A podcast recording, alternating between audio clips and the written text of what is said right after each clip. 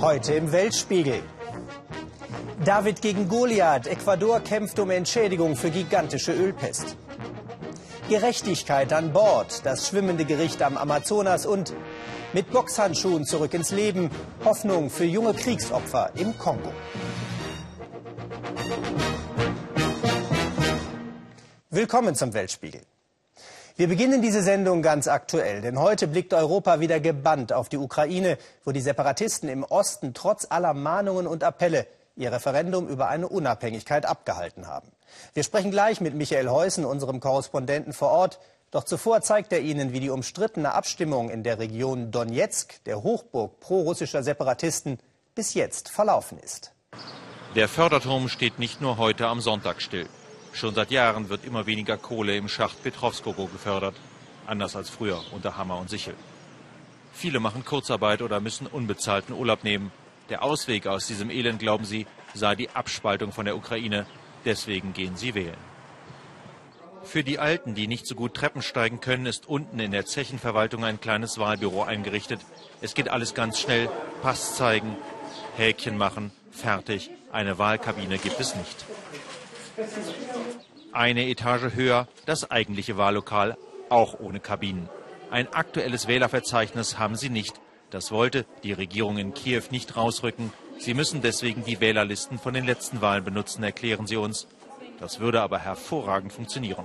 Wir kennen die Leute aus unserem Stimmbezirk sehr gut. Ich habe nämlich schon ein paar Mal als Wahlhelferin gearbeitet. In der Urne sehen wir nur Ja-Zettel. Ja zur Unabhängigkeit. Wir haben es satt, so wie bisher zu leben. Ich will nach Russland. Wir wollen uns an die Heimat anschließen. Wir sind doch alle Slawen. Und so denken viele, die heute zum Referendum gegangen sind. Am Stadtrand von Donetsk haben die Separatisten Kontrollposten errichtet. Größere Fahrzeuge werden durchsucht. Sie haben Angst, dass die politischen Gegner Waffen und Munition einschmuggeln könnten. Wir hoffen, dass bald alles besser wird. Unsere Situation, das kann man doch nicht Leben nennen, das ist Überleben. Die Renten sind winzig, die Löhne auch und es gibt keine Arbeit. Die Uniformen haben sich die Männer selbst zusammengestellt, ihre Gesichter sind maskiert, aber daran sind sie jetzt hier gewöhnt. Die haben doch nur Angst um ihr Leben und das ihrer Familien.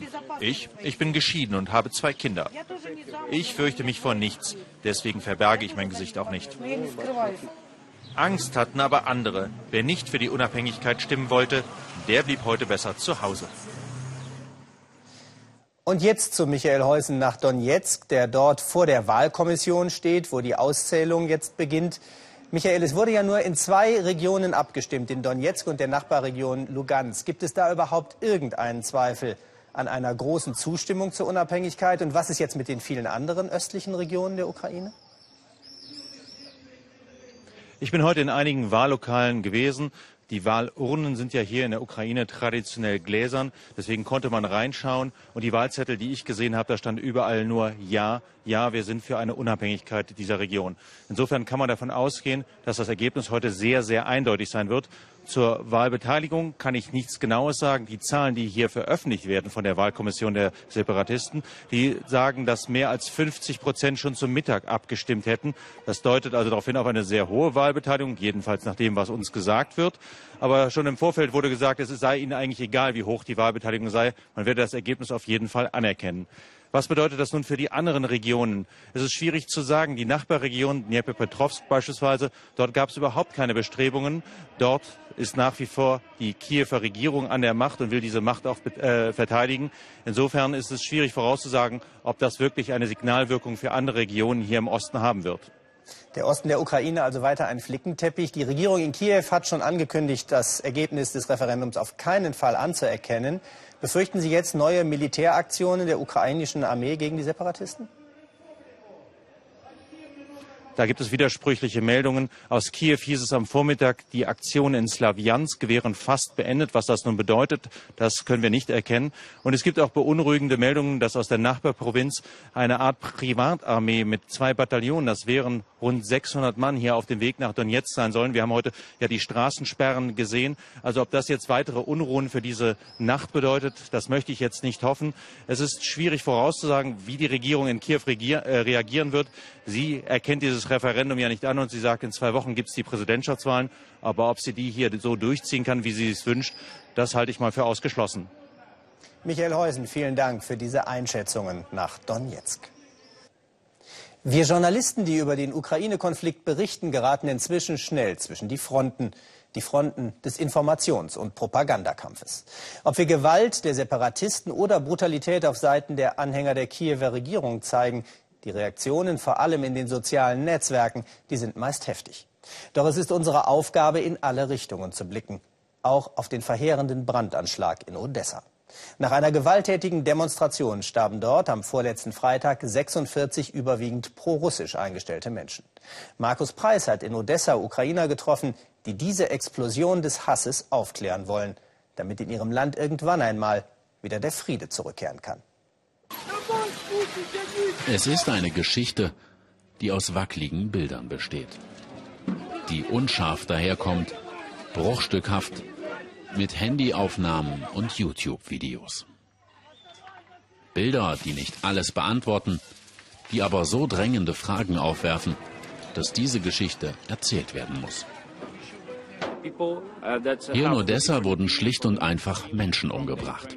Menschen, die eine andere Meinung haben als der Mainstream, als die Regierung in Kiew. Es gibt keine andere Erklärung für das, was hier in Odessa am 2. Mai passiert ist. Sie hatten einfach eine andere Meinung. Sie waren pro-Russen und deshalb wurden sie umgebracht. Es sind schwere Anschuldigungen, die vor dem Gewerkschaftshaus in Odessa erhoben werden. Bei allem, was man nicht weiß, so viel ist sicher, mindestens 46 Menschen starben hier, grausam verbrannt. Seit einer Woche ist das Haus ein Ort der Trauer, auch für Timur Batschikow. Er ist in Odessa geboren. Der Konflikt mit Russland war ihm lange egal. Doch seit einer Woche sieht er sein Land, sieht er die Ukraine, die Revolution hier mit anderen Augen. Sie haben Molotow-Cocktails, Brandsätze geworfen. Die Türen brannten, die Vorderseite stand in Flammen, niemand konnte mehr raus und die Hinterausgänge waren vom rechten Sektor blockiert.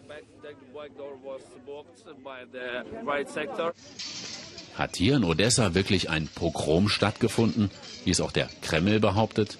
Die Videos zeigen, wie Brandsätze auf das Haus fliegen.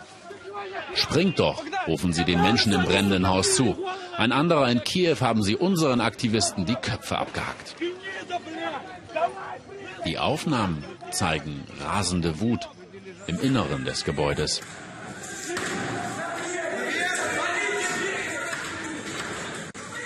Sogar geschossen wurde auf das brennende Gebäude. Ein wütender Mob, der, so viel kann man schon dem Anschein nach sagen, nichts mit Selbstverteidigung zu tun hat und mit friedlicher Revolution schon gar nicht. Aber ist das die ganze Geschichte? Der Journalist Sergei Dibrov hat an jenem Nachmittag gefilmt, acht, neun Stunden lang. Die Gewalt hat auch ihn schockiert in Odessa, dieser Stadt, die sich selbst für so tolerant hält. Jetzt versucht er mit anderen Bürgern der Stadt, die Vorgänge möglichst bis ins Detail zu rekonstruieren. Das Ende kann man so nennen, ein Pogrom.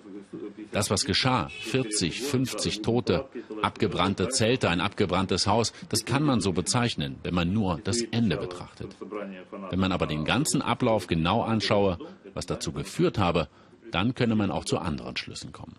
Sergei Dibrov zeigt uns die Szenen, rekonstruiert aus hunderten Internetvideos. Schon Stunden vor dem verheerenden Brand hat es in der Innenstadt von Odessa schwere Straßenschlachten gegeben, angezettelt den Bildern nach von prorussischen Separatisten. Oder dieser Ausschnitt. Noch vor dem Brand werden vom Dach des Gewerkschaftshauses Steine geworfen auf die pro-ukrainischen Demonstranten. Wollte hier jemand den Angriff förmlich provozieren? fragt Sergei. Und auch das hier, zeigt er uns, ist Odessa am 2. Mai. Menschen versuchen mit Seilen und Betttüchern den Eingeschlossenen aus dem brennenden Haus zu helfen. Als wieder ein Molotow-Cocktail fliegt, gehen sie auf den Angreifer zu. Was machst du da, du Idiot? Szenen, die für Sergei zeigen, vieles in diesem Konflikt hat mehr mit Psychologie als mit Politik zu tun. Es gibt quasi zwei psychologische Zustände. Den Kriegszustand und ich sag mal den Friedensmodus. Wenn du im Kriegszustand bist und einen gegnerischen Panzer triffst, ist das ein Grund zur Freude. Du weißt zwar, dass da Menschen ums Leben kommen aber du hast gewonnen. Wenn du psychologisch nicht im Blutrausch bist, sondern im Friedensmodus, dann würdest du sofort Menschen aus einem brennenden Fahrzeug helfen. Genau das haben wir in Odessa gesehen. Manche kommen wieder in den Friedensmodus, bevor es zu spät ist. Bei den anderen regiert weiter die pure Wut. Die Katastrophe von Odessa, Sergei Dibrov weiß, dass es dafür vielleicht Erklärungen gibt, aber sicher keine Rechtfertigung. Er spricht mit Polizisten, Demonstranten, Einsatzkräften, Schlicht die Fakten sammeln will er möglichst schnell, auch wenn sie beschämend sind. Damit auf der Asche der Toten im Gewerkschaftshaus keine Verschwörungstheorien gedeihen und damit vielleicht schon der Vorwand für die nächste Katastrophe in diesem so zerbrechlichen Land. Es ist ein Kampf David gegen Goliath, armer Süden gegen reichen Norden. Es geht um Milliarden US-Dollar und eine der größten Umweltkatastrophen in Südamerika. Das Drama spielt sich zwischen zwei Staaten ab, zwischen den USA und Ecuador. Im Regenwald von Ecuador sind Wasser, Böden und Menschen vergiftet, denn jahrzehntelang wurde vom US-Konzern Texaco hier Öl gefördert. Die Förderanlagen sind längst abgebaut, der giftige Abfall ist geblieben. Texaco-Nachfolger Chevron führt in New York einen Mammutprozess, weil der Ölmulti die Entschädigungsforderungen nicht zahlen will. Unser Korrespondent für Südamerika, Peter Sonnenberg, und sein Kollege Markus Schmidt in New York haben zusammen recherchiert, um zu zeigen, welches Drama hinter dem größten Umweltprozess der Geschichte steckt. Der Regenwald im Nordosten von Ecuador. Von oben betrachtet unberührte, intakte Natur. Tatsächlich ist der Schauplatz einer riesigen Umweltkatastrophe. Donald Montayo kennt sich hier aus. Er zeigt uns, was die großen Ölkonzerne zurückgelassen haben. Ölreste, gesammelt in Hunderten von offenen Deponien, angefüllt mit giftigem Müll. Das Wasser, das hier abläuft, riecht und schmeckt nach Öl. Es verunreinigt Bäche und Flüsse, aus denen die Menschen hier trinken. Ah, das stinkt nach Öl und Verwesung. Widerlich. Der Dokumentarfilm Crude erzählt die Geschichte dieser Tragödie im Urwald um Lago Agrio. Von der Klage gegen den mächtigen Ölkonzern Chevron, vom größten und längsten Umweltprozess aller Zeiten und von dem Leid der Menschen. Menschen wie Maria Garofalo, deren Tiere sterben und die selber an Krebs erkrankt ist.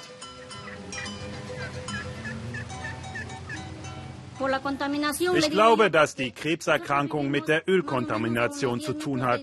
Wir leben hier zehn Meter von einer alten Produktionsanlage entfernt. Bei meiner Tochter Silvia haben sie jetzt auch Krebs festgestellt.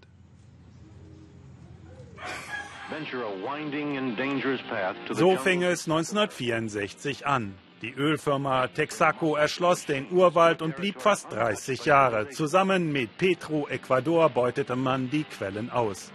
Texaco, 2001 übernommen von Chevron, brachte Know-how und Technik mit.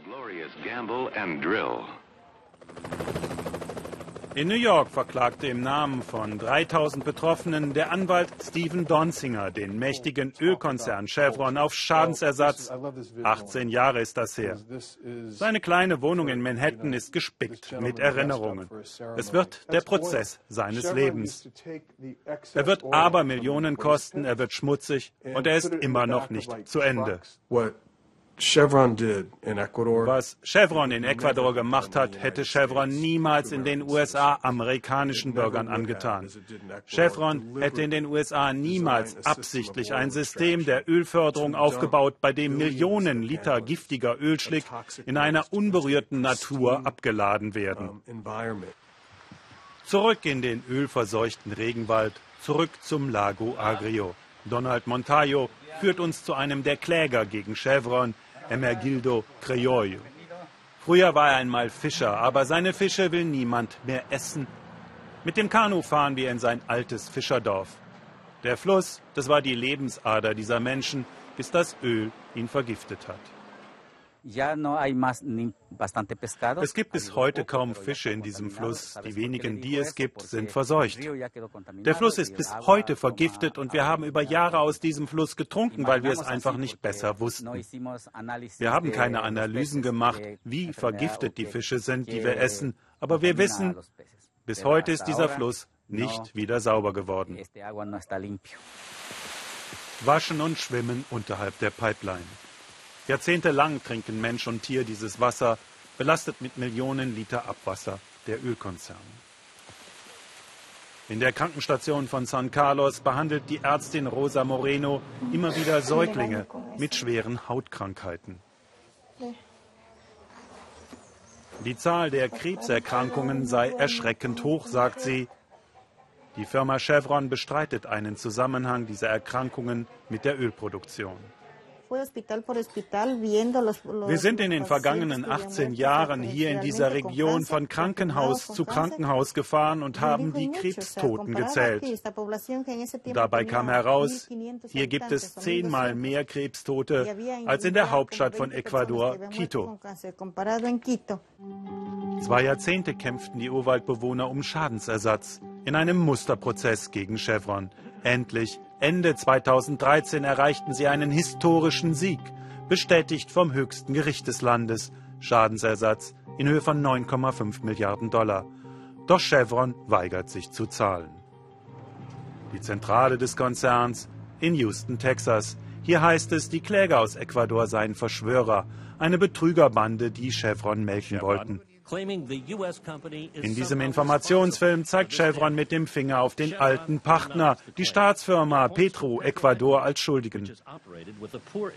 Texaco habe beim Ausstieg 1992 seinen Produktionsanteil für die Summe von 40 Millionen US-Dollar voll saniert und sei dafür auch von der Regierung in Ecuador von jeglicher weiteren Haftung freigestellt worden. Ordentlich saniert für nur 40 Millionen Dollar? Merkwürdig. Donald Montayo schwört, in dieser Gegend habe nur Texaco, heute Chevron, Öl gefordert.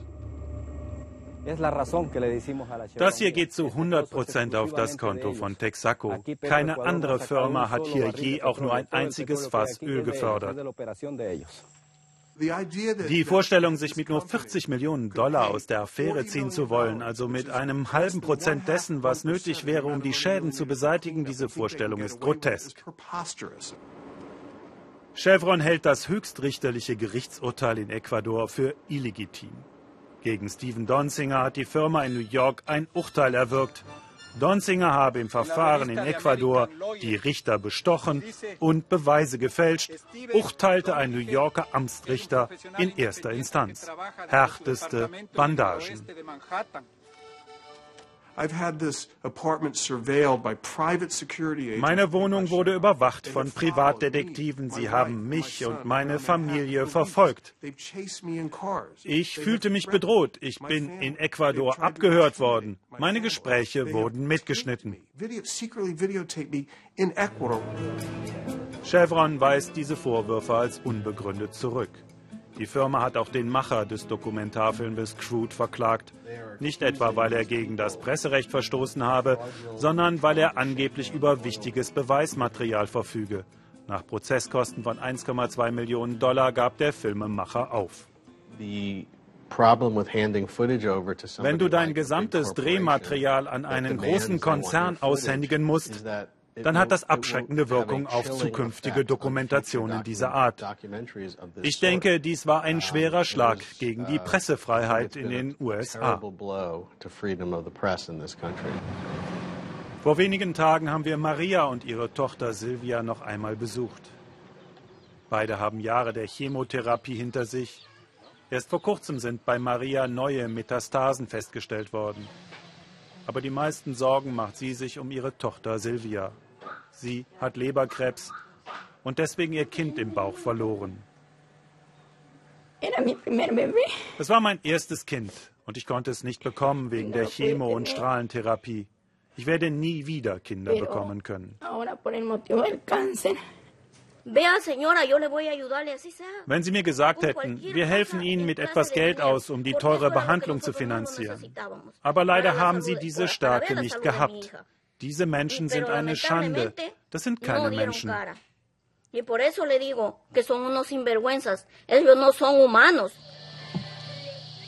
Ihr Leben, ihr Land ist zerstört. Und die Ölkonzerne zeigen mit dem Finger aufeinander. Schadensersatz für alte Umweltsünden kommt nicht in Frage. Da zahlt man lieber Abermillionen für Anwälte und Prozesse. Die Kläger aus Ecuador finanzieren den Prozess übrigens auch mit ganz kleinen Spenden über das Internet. So können auch Millionen armer Ecuadorianer ihren Beitrag zum Duell David gegen Goliath leisten.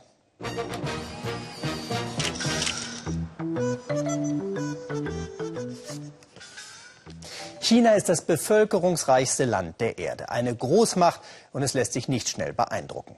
Aber warum um alles in der Welt hat das ganze Land eine solche Angst vor der kleinen, harmlosen Zahl 4?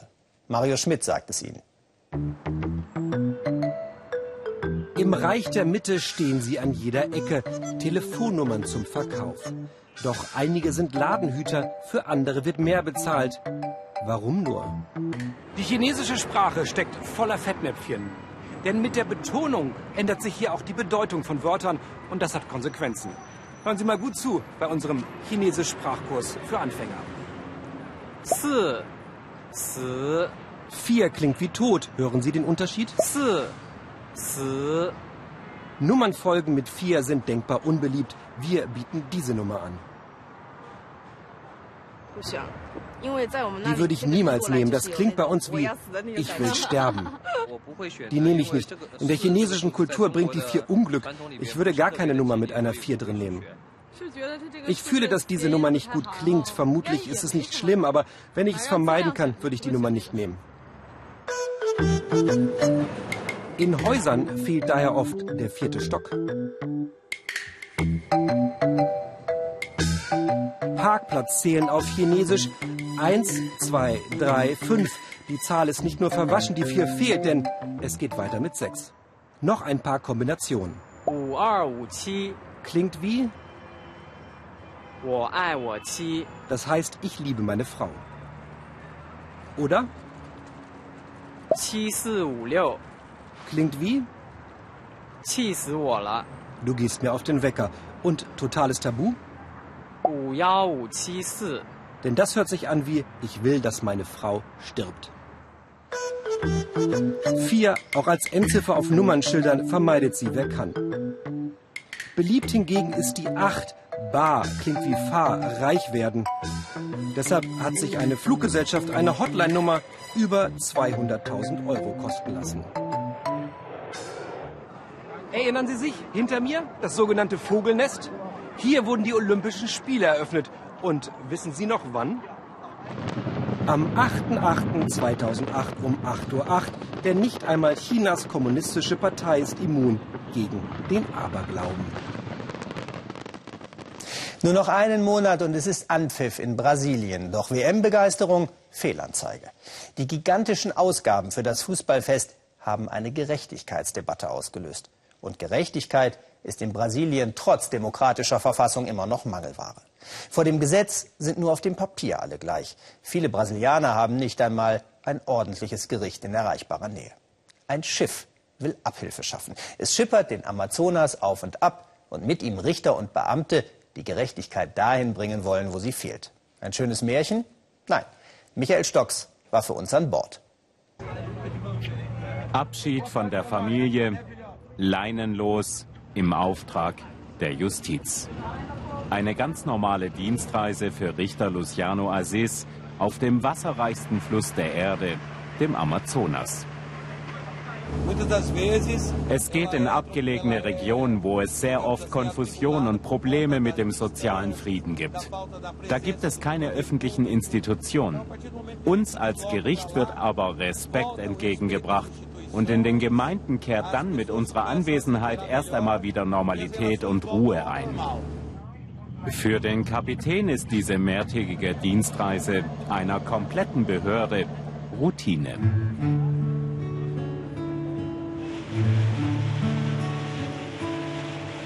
Fünfmal im Jahr ist der schwimmende Justizpalast so unterwegs, auch mitten in der Regenzeit. Das ist das erste Ziel nach zwölf Stunden Fahrt auf dem Amazonas. Erreicht das hohe Gericht die Gemeinde Villa Progresso. Vier Tage wollen sie hier bleiben. Es gibt einiges zu schlichten und zu verhandeln. Vorbereitungen für die ersten Prozesse. Die Amtsstuben auf dem Schiff der Gerechtigkeit werden eingerichtet. Die Kundschaft kann es kaum abwarten. Kläger, Angeklagte, Menschen, die Rat suchen. Es hat sich offenbar viel aufgestaut.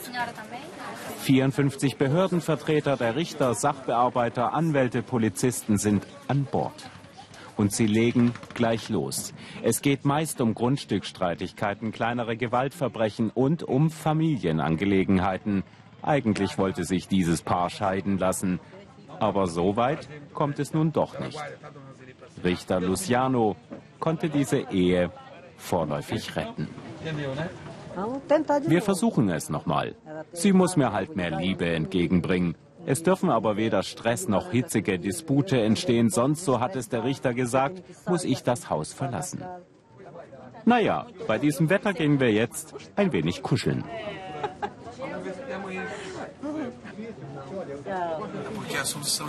Wir versuchen eine schnelle Lösung zu finden. Wir sind weit weg von den Städten. Deswegen müssen die Prozesse hier anders laufen als in den Ortschaften mit ihren Institutionen, wo alles sehr zeitaufwendig ist. Hier muss sofort gehandelt und entschieden werden. Der Richter legt Wert darauf, dass seine Entscheidung befolgt und seine Urteile von Streithähnen nicht ignoriert werden. Deswegen geht er auch kontrollieren. Auch wenn seine Exzellenz der Richter abenteuerliche Fahrten an den Rand des Dschungels auf sich nehmen muss. Ich kehre an die Orte der Konflikte zurück, schaue nach in Anwesenheit aller Betroffenen, ob sich auch alle an meine Entscheidung gehalten haben. Bei seinem letzten Besuch vor ein paar Monaten musste Luciano hier einen Streit um Grundstücksgrenzen schlichten. Der beklagte Nachbar will nochmal nachverhandeln, fühlt sich benachteiligt. Er musste nach der richterlichen Entscheidung Zäune versetzen und hat so ein wenig Land verloren. Das schmerzt. Ist aber so von der Justiz besiegelt, er muss es akzeptieren.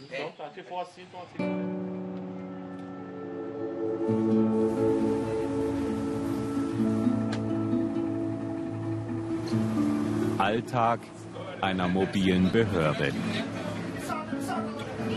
Herausforderungen, die oft ans Herz gehen. Hier trifft Evelyn, die Bordpsychologin, Menschen, die nicht einmal eine Geburtsurkunde haben, also offiziell gar nicht existieren. Und es geht immer wieder um sexuelle Gewalt, vor allem gegen Kinder. Es gibt viele solcher Fälle und es ist schwer zu helfen. Wenn Kinder Opfer von sexuellem Missbrauch wurden, sind sie meist verstört und antworten nicht, wenn sie zum Thema Sex befragt werden. Andere reagieren gegensätzlich und sind für ihr Alter außergewöhnlich interessiert. Zehn Fälle hat die Psychologin hier in der Region zu bearbeiten. Den von Jusara beispielsweise ein 13-jähriges Mädchen, das mit ihren Geschwistern im Elternhaus am Amazonas lebt und dort vor zwei Jahren vom Freund ihres Vaters missbraucht wurde. Zum fünften Mal kommt Evelyn vorbei, um mit dem Mädchen zu sprechen.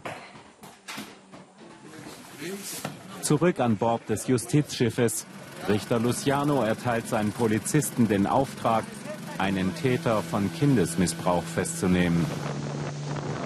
Es gibt eine anonyme Anzeige gegen den Verdächtigen und entsprechende Aussagen des 14-jährigen mutmaßlichen Opfers. Die Ordnungshüter fahren zum Zuhause des Beschuldigten, um ihn dort festzunehmen. Aber niemand will ihn gesehen haben. Spannung liegt in der Luft. Der Vater des Angeklagten sagt, er wisse auch nicht, wo sein Sohn sei. Man merkt aber, hier stimmt was nicht. Unverrichteter Dinge rücken die Polizisten wieder ab und berichten Richter Luciano über die Situation.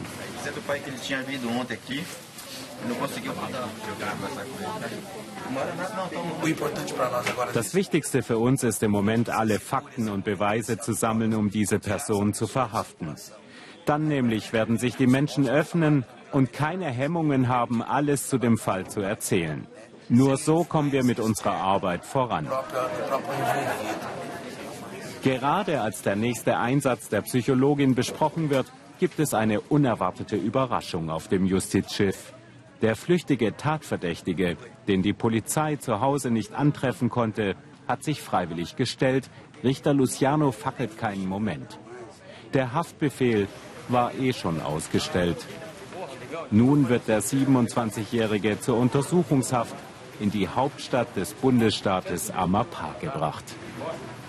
Ein anderes Schiff bringt ihn gleich dorthin.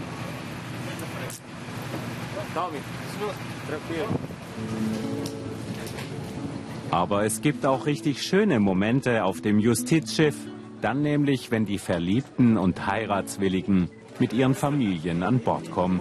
Und das sind diesmal wieder einige. Die Kulisse des mobilen Gerichtssaales verwandelt sich dann in die eines Standesamtes.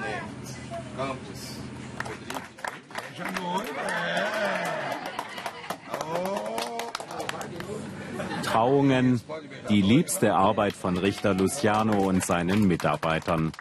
Ein Moment, den sie sehr genießen, denn morgen geht es hier schon wieder um ganz andere Fälle. Wir haben uns gefreut, als uns unsere Afrika-Korrespondentin Shafak Lachai dieses Foto geschickt hat. Denn die Jugendlichen, mit denen sich unser Team hier gut gelaunt in Boxerpose wirft, haben schreckliche Dinge erlebt. Sie sind Kriegsopfer, viele waren Kindersoldaten. Statt einer unbeschwerten Jugend wurden sie zum Morden gezwungen, Gewalt war ihr Alltag. Wenn sie jetzt boxen, dann ist es ein fairer Wettkampf, der ihnen helfen soll, das Trauma ihrer Kindheit zu verarbeiten. Mit Boxhandschuhen zurück ins friedliche Leben? In Goma funktioniert's. Wenn Kibomango trainiert, vergisst er alles. Die Waffen, das Töten. Kibomango war mal Kindersoldat, bis ihn ein Bombensplitter im Gesicht erwischte. Danach taugte er nicht mehr als Kämpfer und die Milizen ließen ihn gehen. Jetzt ist er kongolesischer Boxmeister. Zumindest nennt er sich selber so. Aber vor allem hat er einen eigenen Boxclub. Für Mädchen, die stark sein wollen und für Jungs, die mit zehn schon töten mussten. Kibomango will nicht, dass sie es wieder tun. Ich weiß, wie sich das anfühlt. Ich habe mich wie der Teufel gefühlt. Wir haben die Farmen der Leute geplündert, ihnen all ihr Essen genommen. Wir wurden gezwungen zu töten und andere schreckliche Dinge zu tun, die kein Mensch tun sollte, auch kein Soldat. Charlene weiß, welche schrecklichen Dinge. Nirgendwo sonst auf der Welt wird so systematisch vergewaltigt wie im Kongo. Sich die Frau eines anderen Mannes zu nehmen, das ist hier eine Waffe im Krieg. Deshalb sollen in Kibomangos Boxclub Frauen lernen, sich zu wehren. Seit zwei Monaten kommt die 18-Jährige jetzt zum Training. Es tut ihr gut, sagt sie. Sie kann wieder lachen und ihre ganze Wut rauslassen. Das Boxen hilft mir zu vergessen. In unserem Dorf gab es Kämpfe und wir mussten fliehen. Unterwegs haben Rebellen uns angehalten und uns Mädchen in den Wald geschleppt. Es waren sechs Männer. Sie haben mich alle vergewaltigt, bis ich das Bewusstsein verloren habe. Jetzt habe ich ein Kind.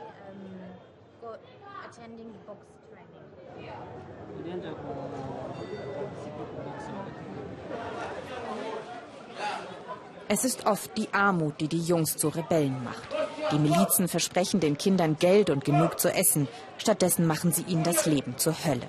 So erzählt es Innocent. Unschuld bedeutet sein Name. Seine Unschuld aber hat er mit zehn verloren. Eine Kindheit hatte er nie, sagt er. Immer nur Angst. Seit ich boxe, fühle ich mich stark. Ich habe zum ersten Mal das Gefühl, mich selber beschützen zu können. Hier habe ich wieder Frieden gefunden und ich will es weit bringen mit dem Boxen. Kibomango bläut ihn allen ein. Beim Boxen geht es nicht um Gewalt, sondern um Disziplin, Selbstkontrolle und Respekt vor dem Gegner. Werte, die sie nie zuvor gelernt haben. Innocent ist das größte Talent. Er träumt davon, Profiboxer zu werden und aus der Armut rauszukommen. Zum ersten Mal hätte er eine Zukunftsperspektive. Kibomango ist wie ein Vater für mich. Ich bin ihm sehr dankbar. Seinetwegen kennt und respektiert man mich jetzt. Morgen hat Innocent einen wichtigen Kampf und der ganze Club steht hinter ihm. Noch aber ist die Zukunft als Profiboxer ein Traum. Die Realität sieht anders aus. Täglich müssen sie durch Goma, der Hauptstadt der Provinz Nordkivu, streifen, auf der Suche nach Arbeit. Auch wenn es zurzeit ruhig ist in Goma, weit sind die Milizen hier nie. Fast zwei Dutzend bewaffnete Rebellengruppen kämpfen in den Wäldern rund um die Stadt gegeneinander seit 20 Jahren. Im Grunde geht es um den Reichtum in der Region, um die Bodenschätze. Sie alle wollen sich den Zugang dazu sichern. Kibomango weiß, dass ein bezahlter Job die Jungs daran hindert, sich doch wieder einer Rebellengruppe anzuschließen. Deshalb bringt er ihnen nicht nur das Boxen bei, sondern auch das Schrauben. Reich werden sie nicht, aber immerhin haben sie eine Arbeit. Als Mechaniker verdienst du nicht viel, aber zumindest kannst du dir etwas zu essen, Zucker, Milch und eine Seife kaufen. Es reicht, um zu überleben.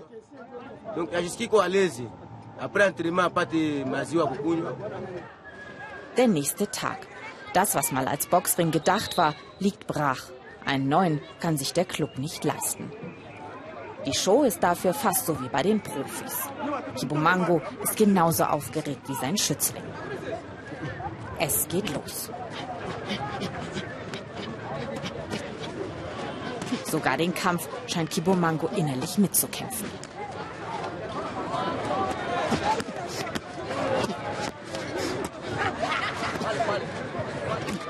Der Gegner aus dem anderen Club muss ordentlich einstecken.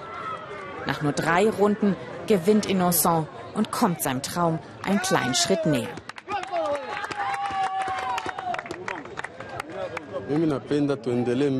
Ich möchte mich weiterentwickeln und vielleicht entdeckt uns ja eines Tages jemand aus dem Ausland und sponsert uns. Aber erstmal bin ich einfach stolz, den Kampf gewonnen zu haben. Auch Kibomango ist stolz, vor allem wenn er sieht, wie hart die jungen Leute an sich arbeiten, sagt er, nach allem, was sie durchgemacht haben. Sie sind seine Vision von einer neuen Generation im Kongo, einem Kongo, in dem irgendwann wieder Frieden einkehren soll. Das war's von uns. Der Weltspiegel muss jetzt wegen der Europawahl und einer Reihe von Live-Übertragungen vier Wochen Pause machen. Umso schöner, dass Sie heute dabei waren. Und jetzt noch einen interessanten Abend bei uns im Ersten.